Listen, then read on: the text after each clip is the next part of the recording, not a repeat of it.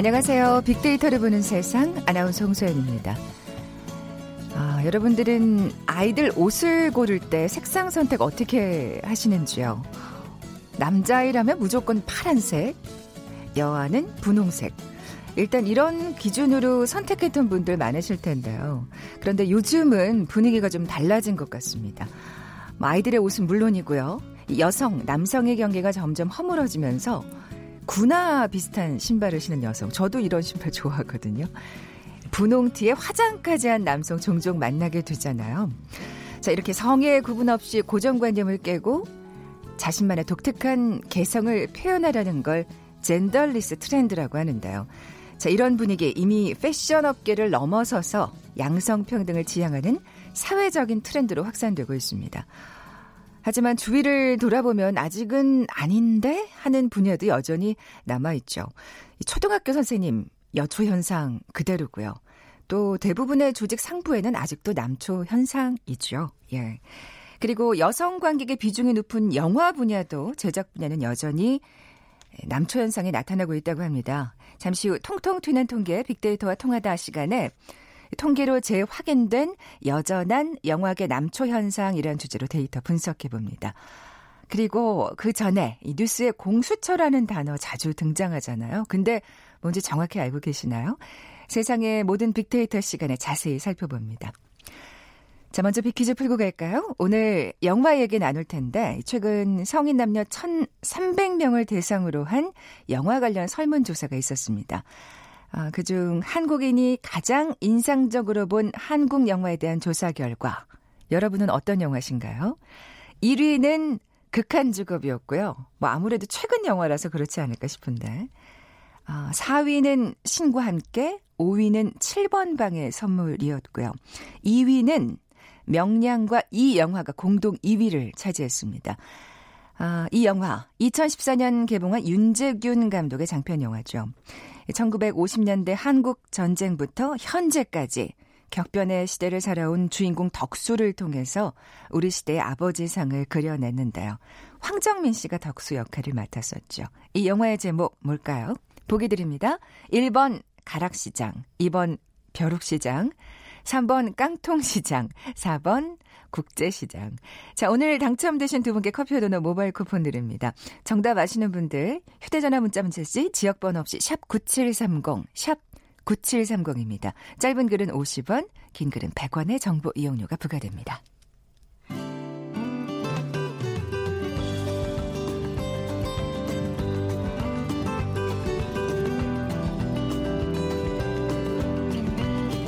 연관 검색어 속에 진실이 있다. KBS 일라디오 빅데이터로 보는 세상. 세상의 모든 빅데이터. 궁금했던 모든 화제와 이슈를 빅데이터로 분석해보는 시간이죠. 세상의 모든 빅데이터. 빅커뮤니케이션 전민기 팀장 나와 계세요. 안녕하세요. 네, 반갑습니다. 전민기입니다. 아, 조국 전 법무부 장관이 사퇴하면 정치권이 좀 덜 시끄럽지 않을까 네. 했는데 그렇지가 않습니다. 연일 공수처법을 놓고 지금 충돌하고 있어요. 근데 이 공수처가 뭔지 좀 예, 알아야 될 것 같아요. 그러니까 의외로 이제 뉴스는 많이 듣지만 이게 뭔지 정확히 모르는 분들도 계시더라고요. 그러니까 네. 고위 공직자 비리 수사처를 줄여서 이제 공수처라고 합니다. 그러니까 고위 공직자 그 가족의 비리를 중점적으로 수사하고 기소하는 독립기관이라고 보시면 되고요. 그러니까 현재 검찰이 사실은 어, 독점하고 있습니다. 고위 공직자에 대한 수사권, 기소권, 공소 유지권을 이양하자는 거죠. 네. 어, 검찰의 힘이 너무 세니까 그 검찰의 정치 권력화를 막고 독립성을 좀 제고하자라는 취지로 도입이 됐습니다. 그러니까 어, 고위 공직자는 뭐 전직 대통령이라든지 국회의원, 법관, 지방자치단체장, 검사 뭐 그 외에 여러 있겠죠. 그래서 이게 진짜 정말 예, 사실 무소불위의 권력을 갖고 있었던 예, 음. 대상들이네요. 사실 이 조국 전 법무부 장관이 사퇴하기 전에 부르짖었던 검찰 개혁 중에 하나인 거잖아요. 맞습니다. 예. 근데 이게 사실은 오래 전부터 이 공수처를 어, 신설하자 이런 거에 대한 논의가 있었습니다. 1996년부터 당시 야당이었던 새정치 국민회의가 발의한 부패 방지법에서 처음 언급됐고요. 김대중 정부 시절에 공수처 신설이 국회에서 논의됐는데 또 무산됐고. 아, 참 오래됐네요. 네, 예. 2004년에 노무현 전 대통령이 공수처법 발의하면서 부패 방지위원회 산하의 신설 시도했는데 역시 2005년에 또 도입되지 못했고요. 어, 당시 이 야당의 반발이 있었고 이후 2017년 5월 이제 문재인 정부가 출범했는데 어, 당시 7월에 국정운영 5개년 계획에서 이 공수처 설치 방침을 밝혔습니다. 그러니까 1996년부터 아이고, 꾸준히. 예, 이야기는 나왔던 음, 사안입니다. 이번엔 정말 되는 걸까요? 올해 4월에 패스트트랙 법안으로 지정이 되긴 했습니다. 그렇습니다. 2019년 4월 29일에 선거제 개혁안하고 두 개의 공수처 설치 법안, 검경 수사권 조정안 이런 것들을 이제 신속 처리 안건 패스트 트랙으로 지정했죠. 그러면서 이제 해당 법안들이 사회적 참사법, 유치원 3법에 이어서 20대 국회 세 번째 패스트 트랙 법안으로 지정된 게 바로 이 어, 공수처 법입니다. 네.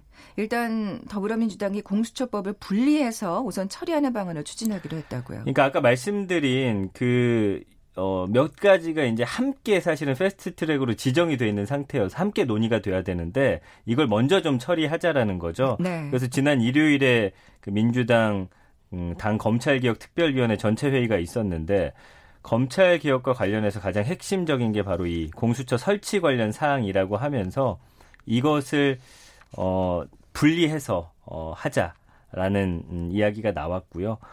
특히나 이 검찰 개혁 가운데 공수처 설치를 우선해서 좀 처리하는 것에 대해서 당의 어떤 입장을 밝혔습니다.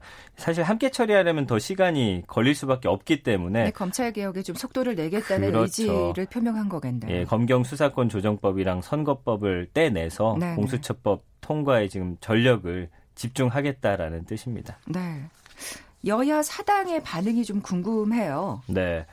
일단 민주당은 그, 어, 이 한나 자유한국당이 거부할 경우에는 음, 어, 3당, 야 3당과 함께 여 어, 야 3당과 함께 이제 이것을 처리하겠다라는 그런 주장이거든요. 사실 그 그러니까 지금 한국당을 제외하고 자유한국당을 제외하고서는 나머지 야당들은 어쨌든 이 법 자체에 대해서는 지금 찬성하고 있는 거죠. 네, 그런데 이제 좀 세세히 살펴보면 내용이 좀 다르죠. 그래서 아. 민주당 같은 경우는 이제 바른미래당 권인의 의원이 대표 발의한 공수처 법안하고 민주당의 백혜련 의원이 대표 발의한 공수처 법안을 좀 조율해서 하자. 이 정도로 좀 적극적으로 지금 음, 이야기를 하고 있는 건데 그 차이를 좀 설명해 드릴게요.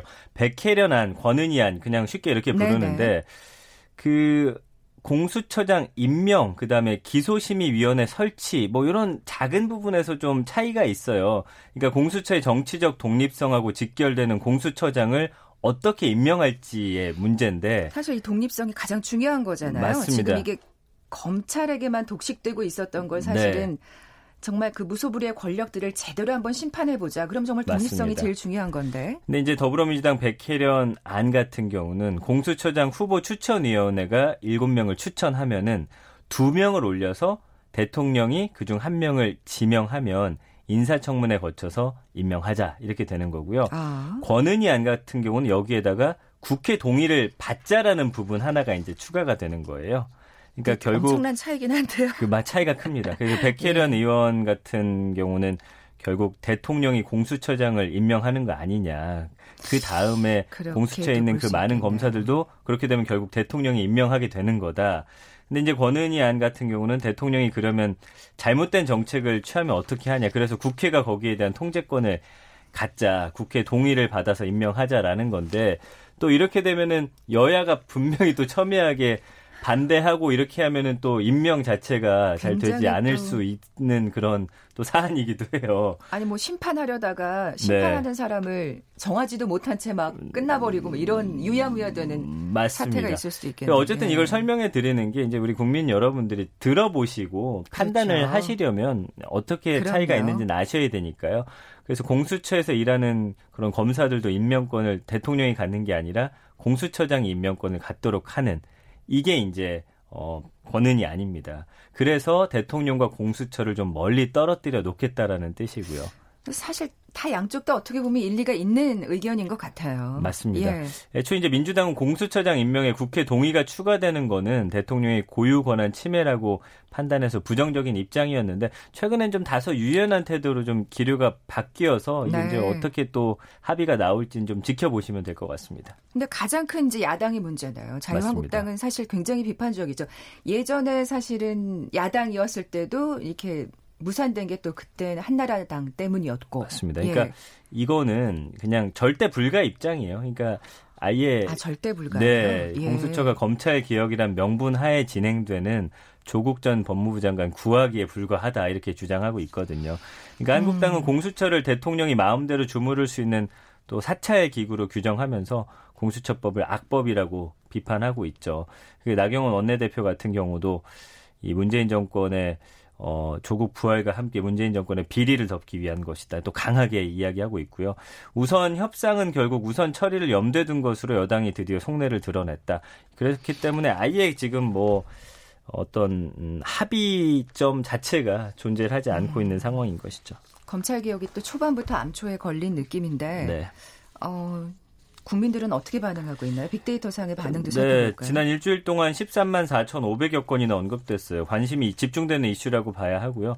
연관어 보면은 사실은 뭐 검찰 개혁과 관련해서 이 공수처법이 처리돼야 하는지 아니어야 되는지 좀 판단하고 계신 것 같고요. 네. 그다음에 여야로 나뉘어서 사실은 지지하느냐 안느냐에 따라서 또 주장이 어, 엇갈리기도 하고요. 이게 또 사실은 이렇게 진영 논리로 가기 시작하면 또 맞습니다. 정말 안 되는 건데. 그래서 네. 사실은 이것이 꼭 필요한지 아닌지에 대해서는 한 번쯤 고민해 보셔야 되는데 저도 사실은 이거를 알고서 보지만 근데 결과를 미리 예측할 수가 없어서 어렵긴 어렵더라고요. 그쵸. 어떤 게 맞는 것인지 판단 내리는 거에 있어서. 참 어떻게 보면 이 장단점이 다 있어서 말이죠. 그렇기 때문에 말씀해 주신 대로 진영 논리로 가서는 안 되는 음, 거예요. 정말 그 부분에 전문가들이 또 많잖아요. 국회의원들 중에서는 정말 국민을 위한 것 그리고 어떤 사법 분리 여러 가지 힘의 균형에 있어서 어떤 것이 맞는지를 음. 좀한 목소리를 내주면 좋을 텐데 뭐 그러기 쉽지 않은 사안이긴 합니다. 어쨌든 간에 감성어를 보면은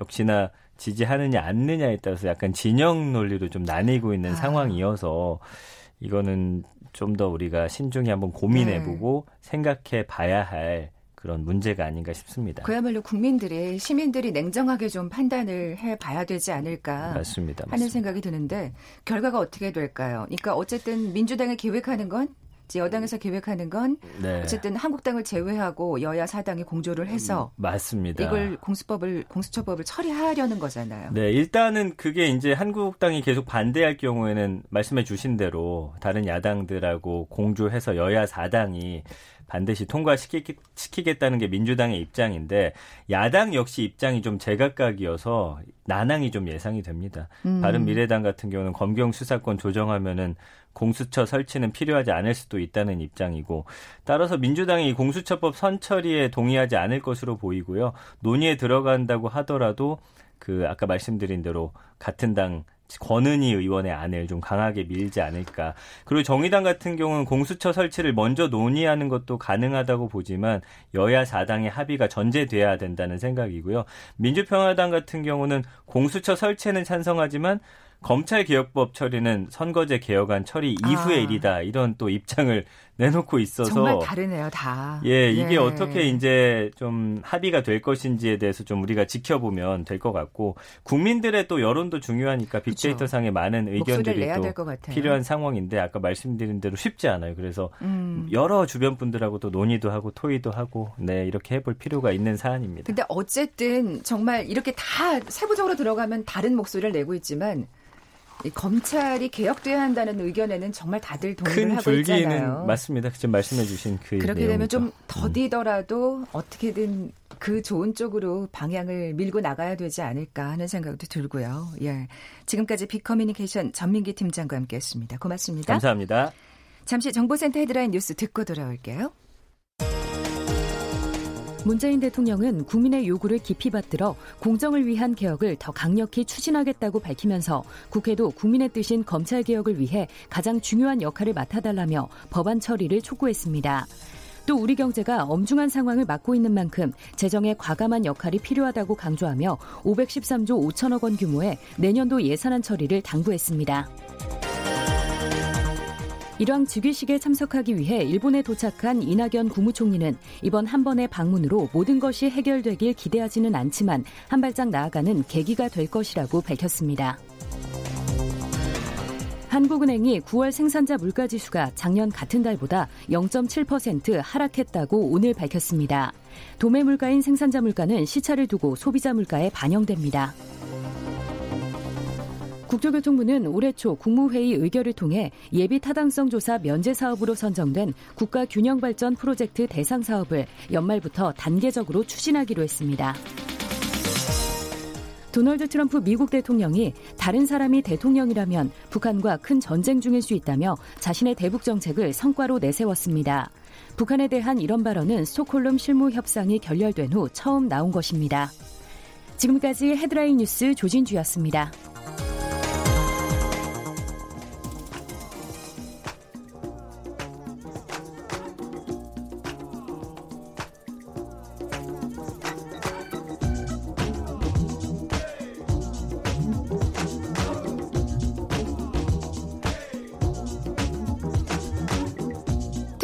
튀는 통계. 빅데이터와 통하다. 데이터와 차트로 세상을 보는 시간이죠. 통통 튀는 통계 빅데이터와 통하다. 디지털 데이터 전문가 김원식 박사 나와 계세요. 안녕하세요. 네, 안녕하십니까. 먼저 빅퀴즈 내주세요. 네, 오늘 영화 얘기 나눌 텐데요. 이 영화 제목을 맞춰주시면 됩니다. 이 최근 성인 남녀 1,300명을 대상으로 한 영화 관련 설문조사가 있었는데요. 그 가운데 이 한국인이 가장 인상적으로 본 한국 영화에 대한 조사 결과가 있었습니다. 1위는 아, 극한 직업이었고요. 4위는 신과 함께, 5위는 7번 방의 선물이었습니다. 2위는 명량과 또 이 영화가 공동 2위를 차지했습니다. 이 영화는 2014년 개봉한 윤재균 감독의 장편 영화죠. 내용은 1950년대 한국 전쟁부터 현재까지 격변의 시대를 살아온 주인공 덕수를 통해서 우리 시대 아버지상을 그려낸 작품이죠. 2015년 1월 13일 관객 1000만 명을 넘어서면서 역대 14번째로 천만 영화 클럽에 이름을 올리게 됐습니다. 1번 가락시장, 2번 벼룩시장, 3번 깡통시장, 4번 국제시장 중에 맞춰주시면 됩니다. 네, 오늘 당첨되신 두 분께 커피와 도넛 모바일 쿠폰 드립니다. 정답 아시는 분들 빅데이터 보는 세상 앞으로 지금 바로 문자 보내주십시오. 휴대전화 문자 메시지 지역번호 없이 샵 9730, 샵 9730입니다. 짧은 글은 50원, 긴 글은 100원의 정보 이용료가 부과됩니다. 자, 말씀하신 대로 오늘의 키워드 영화 얘기인데 통계로 재확인된 여전한 영화계 남초 현상이에요. 네, 그렇습니다. 네. 그래서 영화의 주 관객은 여성이고요. 또 실제로 사실 그렇죠. 예. 예. 그리고 관객들이 어 이제 선택을 할 때 여성 감독의 작품을 많이 선 택하는 것으로 이렇게 나타났어요. 그렇기 때문에 기계적으로 남녀 뭐 이렇게 평등성을 추구하는 것이 아니고 작품 자체도 관객에 부응을 하려면 이 남치 현상을 약간 바라줘 바라 바로 잡아야 된다 이런 맥락에서 말씀드리는 건데요. 무엇보다도 1인당 연간 평균 영화 관람 횟수가 4.25회 25회인데 이게 극장의 그런 관람 문제 횟수만이 문제가 아니고 요즘에는 매체 환경이 바뀌어서 케이블, 인터넷, IPTV에서 계속 반복적으로 보세요. 네. 그렇기 때문에 이런 이제 어 균형 문제는 어, 굉장히 중요한 문제를 부각이 되고 있는데 이게 연구가 된 게 별로 없습니다. 그러니까 데이터가 없는 건데 최근에 몇 개의 데이터가 새롭게 나와서 이 점을 살펴드리려고 아, 합니다. 그렇군요. 최근에 진짜 근데 여성 그러니까 그게 예전에 비해서라는 좀 단서가 붙긴 합니다만 여성 음. 감독들의 그 활약이 아주 두드러지는 것 같아요. 저 네. 제가 어제 본 벌새라는 영화도 뭐 26개 영화제에서 그렇죠. 수상을 했는 완전 수작인데 그 감독이 영화 그 여성이더라고요. 여성 감독이죠. 예, 예. 근데 이제 문제는 이렇게 우리가 생각했을 때 어느 순간은 뭐 예를 들면 올해 같은 경우 여성 감독들의 작품이 많이 개봉이 돼요. 근데 내년에 보장이 되느냐? 이게 안 될 가능성이 높다는 거예요. 데이터를 실제로 아. 보니까 2009년에 여성 감독 비율이 13.2%였어요. 그러다가 8.2, 7.8, 9.4, 7.9 이렇게 떨어졌고요. 그러다가 지금 작년에 12.3, 좀 약간 올랐어요. 그러니까 음. 결국에는 이렇게 좀 하다가 단절됐다가 다시 또 이슈가 돼서 올라가고 이럴 가능성이 높다라는 아, 것이죠. 그러니까 지속적이지 않다는 말씀이시군요. 예, 그렇습니다. 그래서 평균 감독 성비가 9대 1 정도 되고요. 2009년에 아. 남성 감독 같은 경우 85.8이었는데 2018년에는 86.5%였어요. 오히려 남성 감독이 증가를 한 거죠. 그러니까 우리가 흔히 아 여성주의 많이 얘기를 하니까 이게 나아진 거로서 하지만 평균을 내보면 그렇지가 아. 않다라는 것이고요. 또 감독뿐만이 아니고 이렇게 스태프 그러니까 뭐 프로듀서, 각본, 조명 이런 비율을 봐도 남성이 압도적으로 많았습니다. 특히 음악 같은 경우도 76.1 그리고 여성 같은 경우는 제작자가 11.2인데 비해서 남성은 77.6 프로듀서는 남성이 어 69.3인데 여성은 뭐 18.4 이렇게 돼 있죠. 각본 같은 경우에도 어, 남성은 70% 정도 넘는데 여성은 33% 밖에 안 된다는 겁니다. 사실 드라마 작가 같은 경우에는 대부분 다 여성 작가 거든요. 아, 또 그렇고 보니까 그러네요. 예, 이런 예. 점이 영화계와 드라마가 좀 다른 것이고요. 또 이 여성 같은 경우 미술 같은 경우도 39.5%밖에 안 되고 음악은 16.3밖에 안 됩니다. 또 스태프진들이 예. 다 어떻게 보면은 이 감독뿐만 아니라 어, 여성 성비가 굉장히 적다는 그러니까 얘기예요. 여성에게 예. 약간 좀 더 유리할 수 있는 분야 같은 경우에도 압도적으로 남성들이 많이 있다는 것이고요. 또 교육기관 같은 경우에도 뭐 예를 들면 전국 대학 연극영화과 같은 경우 전민 교수가 여성이 29.1%밖에 안 된다. 그래서 아. 교육기관조차도 이런 측면이 강하기 때문에 이게 또 이제 아, 악순환이 될 수 있는 것이겠죠. 음, 해외는 좀 다른가요? 그래서 우리만 그러냐? 이게 참 전 세계적인 문제라는 건데요. 이 영국 영화회 통계에 따르면 2013년에 캐스팅 여배우 비율이 31%였습니다. 그런데 100년이 흐른 2017년에는 30%로 오히려 줄었습니다. 어. 네. 또 2000년, 어, 1913년부터 2017년까지 제작된 만여 편의 영화를 보니까 이 여성 다수가 스태프를 구성하는 경우는 1% 이하였고요. 2000년대 이후로만 따져도 7%밖에 안 되기 때문에 이게 우리나라뿐만이 아니고 여전히 세계적인 문제다라고 이렇게 볼 수가 있는 것이죠. 네. 그래서 네 그런 점이 아직도 개선이 안 되고 캐릭터 비율 같은 경우에도 어, 어 미국 흥행 순위 900 위 내의 영화 중에 대사가 있는 여성 캐릭터 비율은 2016년 31%.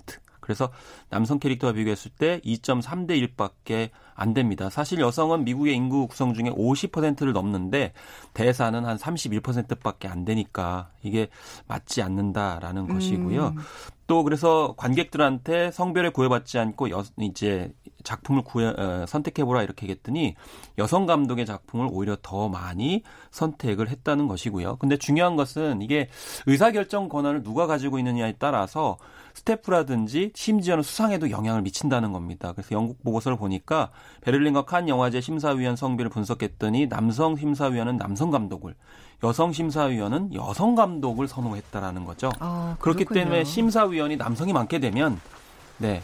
남성 감독을 상을 많이 주게 되고 네. 또 감독이나 뭐 프로듀서 같은 경우에도 이 어, 이제 남성을 많이 뽑고 이런 이제 악순환이 벌어지게 되는 거죠. 사실 그 전 세계적으로 미투 현상이 이렇게 일어난 다음에 그 뭔가 이렇게 좀 의식적으로 어떤 영화 내용도 네. 그렇고요. 네. 또 영화 주인공이 이제 여성인 경우가 참 많이 네. 눈에 띄게 늘었다는 생각이 드는데도 또 아직까지는 아, 굉장히 부족한 그게 게 현실인데. 그러다가도 다시 또 돌아갈 가능성이 많다라는 아, 겁니다. 음, 음, 그렇군요. 왜 이럴까요? 왜 여성이 유독 영화계에서 예. 네. 적다고 생각하세요? 핵심 결정자 다수가 남성이기 때문이고요. 네. 특히 여성은 결혼, 육아 등으로 경력 단절이 되기가 쉽고 또 여성 인력과 기술이 과소평가되는 것뿐만이 아니고 그러다 보니까 남녀 임금 격차가 심하기 때문에 그런 면에서 어, 아, 이제 이런 현상이 반복된다는 겁니다. 특히 여성 감독이 적게 되면 감독은 곧 남성이라는 이미지가 굳어지게 되고 또 남성 여성보다 감독 역할에 적합하지 않다라고 하는 편견이 강화될 수 있다는 것이 이러한 이제 연구 결과들이었기 때문에 어쨌든 어, 뭐 문화적 관점으로 영화가 다양해야 되고요. 또 관객들이 원하는 영화를 만들기 위해서라도 예, 여성주의가 좀 강화될 필요성은 음. 여전히 있다. 그래서 이게 무슨 젠더 관점이 아니고 네네. 네. 영화 자체의 작품성을 높이기 위한 조치라는 점을 이 시간에 좀 강조드리고 싶은 것입니다. 네, 여기서까지 그 뭔가 예. 뭔가 남녀 대결로 좀 네, 보지는 않았으면 좋겠어요. 사실 솔직히 우리나라 같은 경우 좀 특히 심한 것 같은데 음. 이 남성을 다루는 내용의 영화가 사실 네. 거의 태반이잖아요. 그러다 보니까 우리나라 영화 하면 욕설이 생각난다라고 하는 설문조사가 있었습니다. 한동안은 그 조폭 영화가 네, 조폭 영화. 조폭 영화 심지어 액션 영화 하면 조폭 영화고요. 근데 네. 뭐 조폭 영화를 하더라도 이게 욕설이 너무 많이 나온다는 거죠. 심지어 오히려 이게 여성주의 영화도 영향을 받아요. 뭔가 예를 들면 여성 형사들이 나오게 되면 욕설을 이게 많이 해야 그러니까 남자다워 남자답거나 남자다운 아니면 약간 기계적 균형이 확보된다라는 그런 인식들이 많아요. 최근에 뭐 음. 예, 걸캅스 같은 경우는 그런 욕설을 이제 남발하는 경우가 그 필요 없는 욕설인데 괜히 이제 그쵸. 등장하는 경우가 여자 많거든요. 형사라고 꼭 그렇게 남자 같아야 예. 될 필요는 없는 건데 말이죠. 그렇습니다. 예. 오히려 이제 그런 장점을 또 살려가지고 수사를 잘 해결할 수도 있고 또 다른 측면에서의 영화 내용을 풍부할 수 있는 것이거든요. 그래서 2011년에 언론학보에 게재된 논문 같은 경우에도 이 1990 년대부터 2010년까지 한국 청소년 관람가 영화에서 욕설 비속어가 굉장히 많이 증가하고 있다고 그래요. 그러니까 결국 이것도 이제 남성 음, 이제 남초 현상 때문이고 이것이 거꾸로 영향을 받는 것인데 이 기생충 같은 경우에도 욕설이 좀 쓸데없이 남발되는 경우가 있거든요. 그래서 욕설이 리얼리즘을 확보하는 것이다라는 인식도 좀 많이 음. 예, 없어져야 되지 않나 싶습니다. 해외에서는 어떻게 이 지금 불균형을 극복하고 있는지 그런 것도 좀 사실은 사례를 참고해야 될 것 같은데요. 일단 기금을 마련하고요. 어, 그래서 영국 같은 경우에도 한, 음, 영국 영화협회에서 100만 파운드 정도 마련하고요. 그 다음에 이 중요한 원칙이 있습니다. 뭐냐면 할당이 아니고 동수를 맞추는 겁니다. 예를 들면 지원을 한다 하더라도 여성 남성 50대 50. 근데 예전에 할당을 했거든요. 예를 들면 몇 퍼센트를 뭐 여성에게 여성주의 이런 식으로 대부분 해요. 약간 기계적으로. 예. 근데 이제는 그냥 말씀이시죠? 동수를 맞추자는 것이 전체적인 맥락이고요. 그래서 오늘 이 시간에 말씀드린 것처럼 1단계는 통계와 리서치를 통해 가지고 정확하게 데이터를 만들고 여기에 따라서 기금을 이제 운용을 하고 장기 정책 마련하고 또 이제 지속적인 모니터링을 통해 가지고 이게 잘 되고 있는지 안 되고 있는지를 이제 예, 체크를 해야 되는 거죠. 근데 우리는 아까 말씀드린 것처럼 이게 끄끄 끊어지는 것이 좀 문제 제기됐다가 아 좀 나아지는 거 아니야? 그런데 이제 데이터는 없고 이게 계속 악순환됐었거든요. 음. 그래서 우리나라도 좀 이런 데이터를 축적을 하고 네. 어떻게 증감이 어떻게 됐는지를 계속 모니터링하면서 지원하는 노력들이 있어야 되겠다. 이제 그런 단계로 이제 가야 된다는 거죠. 아, 그러니까, 그러니까 계속해서 지켜봐야 될 문제라는 예, 너무 말씀이신데. 많이 끊어지는 경우가 많아요. 네. 카이스트 연구팀이 그래도 또 의미 있는 어 결과 연구 결과를 내놨어요. 그러니까 사실 아까 말씀하신 할당량 뭐 동수 이런 얘기를 하셨는데 이렇게 똑같이 등장하는 것뿐만 아니라 그렇죠. 그 영화 속에서 캐릭터가 어떻게 비춰지냐도 굉장히 중요한 거잖아요. 그렇습니다. 예. 그것을 어떻게 대체로 이제 확, 아, 확보할 수 있는 것이 바로 컴퓨터 이제 기술들을 활용하는 것인데요. 그래서 실제로 이 조사를 해보니까 남성 캐릭터에 비해서 여성이 회의력한 감정 표현을 했다. 특히 슬픔, 공포, 놀람 등의 수동적인 감정을 더 많이 하고 남성 캐릭터는 분노, 시름 등의 적극적인 인사 표현을 했다는 겁니다. 근데 여기서 제가 인상적이었던 것이 뭐냐면 기존에 연구에 하지 않았던 것이 뭐냐면 사물과 남성 여성 캐릭터의 상관관계였어요. 예를 들면 여성 캐릭터들은 자동차와 함께 나오는 비율이 에, 남성의 절반밖에 안 됐고요. 가구와 나오는 비율이 123%나 됐어요. 그러니까 전형적인 캐릭터가 여전히 답습되고 있다 말씀이시죠. 그렇습니다. 연령도 예, 예. 예, 여성들은 79%, 한 80%가 어리게 나왔어요. 자, 사실 이런 거는 기존 연구 결과에서는 나오지 않았던 것이거든요. 어쨌든 우리나라에서도 이런 연구가 또 이런 결과를 게 내놨다는. 정말 예, 네. 의미가 있는 것 같은데 좀 마무리를 해볼까요? 앞으로 어떻게 뭔가 그러니까 실패하지 않고 계속해서 네. 앞으로 진일보하려면 어떻게 나가야 될 거라고 일단? 할리우드에서는 지금 swap 그 gender swap라는 이제 영화들이 많이 나오고 있거든요. 기존에 아, 이제 남자만 나온 영화에서 벗어나서 여성 캐릭터를 집어넣는 거죠. 아, 예를 들면 연작 시리즈 같은 경우 예를 들면 뭐 이제 맨인 블랙 같은 경우는 남자만 나오잖아요. 그 한번 여자를 넣어보는 거죠. 아, 이번에 그래가지고 나왔었잖아요. 네. 맨인 블랙의 최근 시리즈에서. 그렇습니다. 스타워즈 시리즈 예. 같은 경우 마찬가지고 또 매드맥스 같은 경우도 여성 캐릭터 집어 넣어보는 거예요. 근데 실제로 흥행 결과가 좋았어요. 이 마블 영화도 그렇고. 예, 그렇기 때문에 그런 시도를 계속 해야 되고 다만 이제 옛날처럼 기계적으로 이렇게 균형을 맞추게 되면 효과가 없기 때문에 그쵸. 정말 스토리 잘 맞는 캐릭터 구성하면 서로 더 이제 좋을 것 같다는 생각을 해봅니다. 네. 김원식 디지털 콘텐츠 전문가와 함께했습니다. 고맙습니다. 네, 감사합니다. 커피와 도넛 모바일 쿠폰 받으실 두 분입니다. 오늘 정답은 국제시장이었죠. 8609님. 어, 부산 다녀오셨군요. 0995님도 정답 보내주셨습니다. 두 분께 선물 보내드리면서 물러갑니다. 고맙습니다.